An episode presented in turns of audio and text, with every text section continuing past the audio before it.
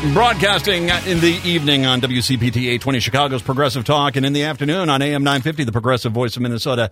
It is the Matt McNeil Show. Joining me right now is Justin Stofferahn. He is the uh, an anti-monopoly director for the Minnesota Farmers Union, and he's written a fantastic article that talks a little bit about something we need to be talking more about, which is the fact that the problems with our economy are not necessarily what we think they are but it's staring us right in the face, and we need to address that. Justin, thank you very much. I appreciate the time. Of course. Thanks for having me on, Matt. My pleasure. And by the way, I should mention this in the Minnesota Reformer. You can find this story. Uh, I want to start off with something that I've talked about when it comes to the discussion about inflation and the discussion we've had here, and something you touch in in the story.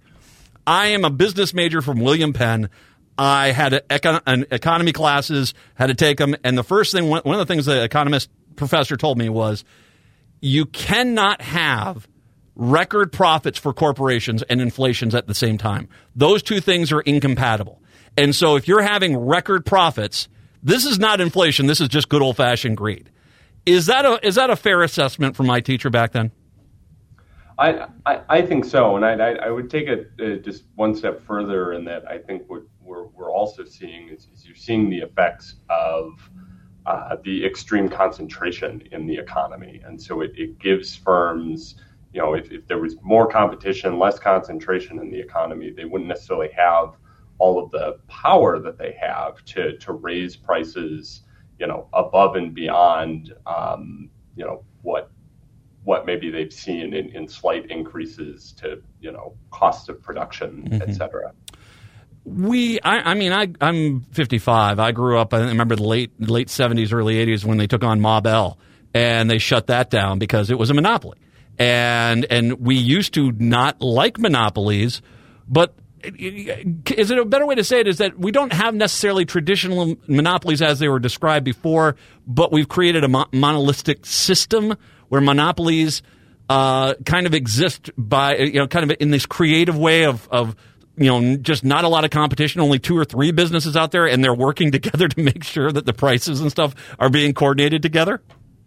Yeah, I mean that's something I, I you know mentioned in in the piece in in sort of the the section talking about inflation is that uh, we've had a, a rash of, of, court cases uh, just recently that, that seem to indicate that there's a whole lot of price fixing going on in in the economy. We had oh, yeah. a you know, a, a lawsuit against uh, egg producers. There's um, the Department of Justice, uh, along with the state of Minnesota and, and a group of other states, have, have filed a lawsuit against AgriStats, which is a company that collects uh, just massive amounts of data that it's provided to uh, meat packers um, that, that have enabled them to, to raise prices on, on consumers uh, while they're also decreasing the prices that they're paying to farmers.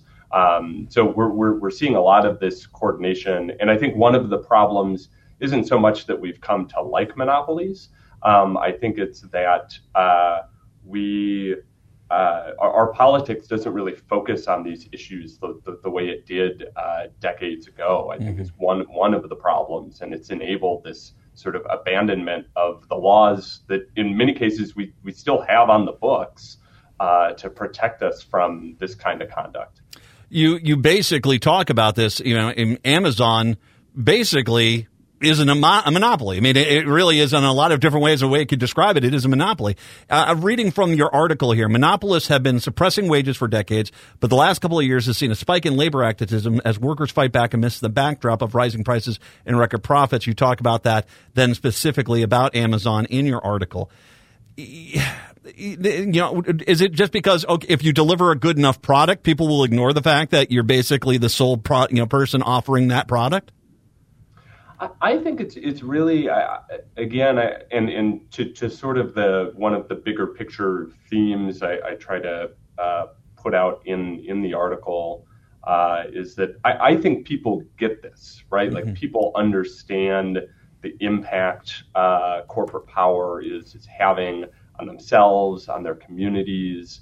Um, they may not use terms uh, like antitrust uh, or the Sherman Act or, or those sorts of things, right?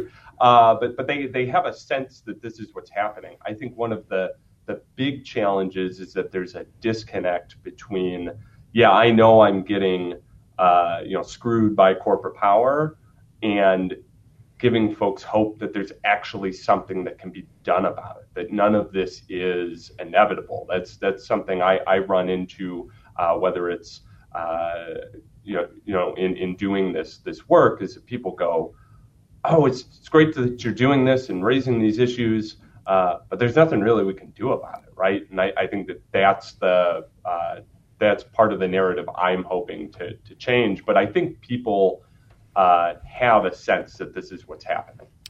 The you I, I find it uh, not at, at, all a surprise that you're working with uh, the uh, Minnesota Farmers Union on this one because quite literally, I think where you see this most of all is in small town America, where not only have corporate agriculture wiped out a lot of the farms in this area, and along with it, other businesses. You get to throw a few WalMarts in there, and that takes care of a lot of the community towns as well.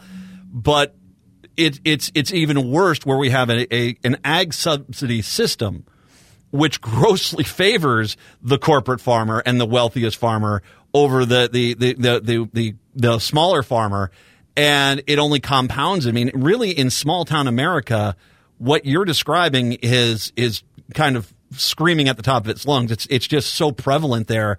It's it's kind of hard to believe that, that that people aren't more people aren't upset of it under what they understand. As you say, is they understand it, but I kind of surprised them more people aren't more mad about it.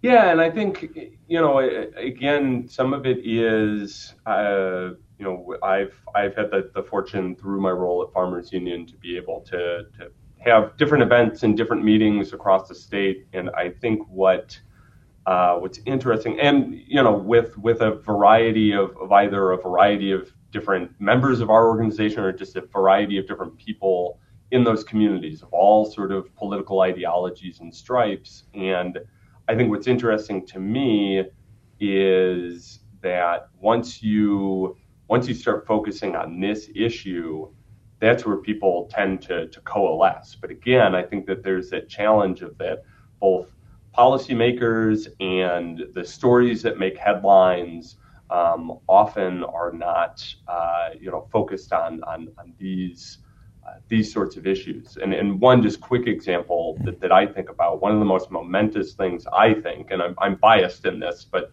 that passed this past uh, legislative session, this very historic legislative session, was a new, very strong law on hospital mergers that we at Farmers Union, along with the Nurses Association and SEIU Healthcare, worked to pass, and that helped, I think, uh, stop the, the Sanford Fairview proposed merger. Mm-hmm. But that's something that, you know, some of that merger got headlines for, for sure, but I think that uh, the, the story of the power of that law hasn't necessarily been told, and that's part of that, uh, again, that sort of uh, narrative challenge there is always going to be the pushback too, which is okay, they're successful business. They're offering products people want. You know, and, and, and there's, and here's where the lie, I think the lie comes in. Well, they're, they're, they're offering, they're doing such a, on such a large level, they can offer a lower price. Sure. Yeah. Okay. Whatever. Uh, but, you know, at the same time, it, it's, that's what you run into this argument that, and it's very interesting because if this mentality existed back in 1980, I don't think Ma Bell would have ever been broken up. I think it would have still been one company because the mentality is that a, a company that controls an, an, either the entire market or a very large, substantial part of the market is just a sign of success, and that if you are looking to take them down a notch, that that's basically you're just against successful business.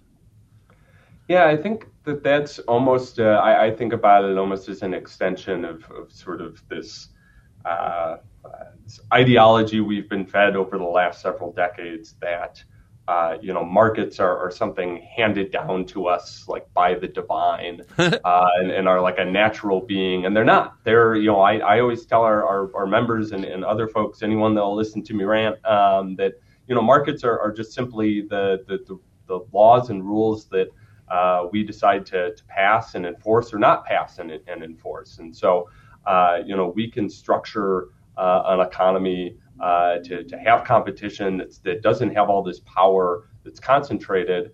uh, which becomes not only a uh, economic issue and has all of these economic harms, some of which I talk about in this article, uh, but is uh, you know a real threat to our democracy, right? Because these companies become a form of private governance. Um, and and are making, as, as Senator Murphy's quote that I had in in the story mentions, you know, private companies are making some of the most important decisions in our lives. Mm-hmm. The one of the things which you point out, and and this is I think a part of this which is fascinating to me.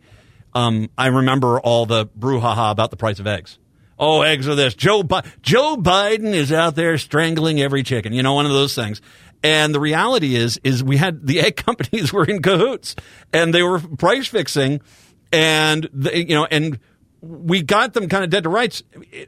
Part of, I think, the problem that we have is when we even when we catch people like this, and it's so blatant and so you know so clear that the punishment for this is just non-existent anymore. That it basically okay, a slap on the wrist, twenty thousand dollars, while they gouge the American public for fifty million dollars. And I and I think that it's it, I, I think we need to start looking at that because is that one way to address this? Is that if there were if we catch them so brazen, so red-handed doing these things that if we had punishments that were really uh, with some teeth that that might actually curtail it yeah absolutely I, I, think that there's a there's a challenge of, of punishments right and there's also just the challenge that um, because of both the, the lax enforcement but also sort of radical court interpretation uh, over the last several decades our, our, anti-monopoly laws uh, are in many ways just much more difficult to enforce. They've, they've been narrowed. They have this very uh, sort of theoretical focus that's divorced from you know what's going on in, in the real world, and um, some of that uh, enforcers themselves can help address. Right, the chair of the Federal Trade Commission, Lina Khan. Uh, the the Assistant Attorney General over antitrust, Jonathan Kanter, and even Attorney General Ellison here in Minnesota are all trying to do that under existing law. But I also think there's there's opportunities to to reform. And to, to me, one of the most exciting things and something we work on at, at uh, Minnesota Farmers Union is that we have state antitrust laws and state yeah. anti-monopoly laws that can be strengthened and improved. And we're you know working with Attorney General Ellison and legislators uh, to make sure that Minnesota has some of those tools so that uh, you know we can take action right here in, in the state, not have to wait on uh, uh, on the feds um, for for that kind of action. And and we have, of course, obviously Chicago listening in on this as well. And I should say, you know, if you're in Illinois, if there's lawmakers in Illinois that are listening to this, should they look towards Minnesota and what we've done up here and say, you know, this this is something they should be trying to copy down there? Absolutely, and and, and in fact, there's there's stuff that uh, that, that we can we can learn uh, from them as well. I know that uh, the Illinois Attorney General's office has been beefing up their their antitrust team. So so has uh, Minnesota's. Um, you know that's that's one of the the challenges is just uh, resources. So talking to your you know your state legislator about that. Um, I also think just talking to policymakers about this issue. Right, this is not something that uh, you know, when, when I go to talk to, to legislators uh, about antitrust, right? It's not necessarily, uh, you know, I'm not the seventh or eighth uh, conversation they've had on the issue. Uh, but that's that's what needs to change because they don't need to hear that from me. They need to hear that from from people, you know, out in the out in the world facing these these challenges. And again, you don't have to use, and I would encourage, you know, don't go talk to your state legislator about antitrust or that sort of thing. Talk to them about this, you know, the, the way that corporate power is impacting uh, your life, and that there are tools that they should seek out at a state level to uh, to, to do that. Um, and uh, the Illinois Attorney General has been doing good work. I know that there was uh, just recently a Supreme Court case there uh, clarifying that uh, staffing firms that are, you know, at sort of the heart of the fissured workplace that we face are are in fact subject to the state's antitrust laws. So. Mm. Uh, I want to encourage people. I, I, I, will post this out there. I want you to go and, and, look at this. It's not the vibes giving us the sour economic mood. It mood. It's the monopolists. Uh, Justin Stofferahn, uh, once again, is the author. Justin, uh, great work on this. Thank you very much. I really appreciate the time today, and all my best. And, and let's have you back on to talk about this because I think this is going to be a big issue. Okay. I'd love to do that. Thanks so much, Matt. Take care, Justin. Uh, we'll take a break. Come back. It's the Matt McNeil Show.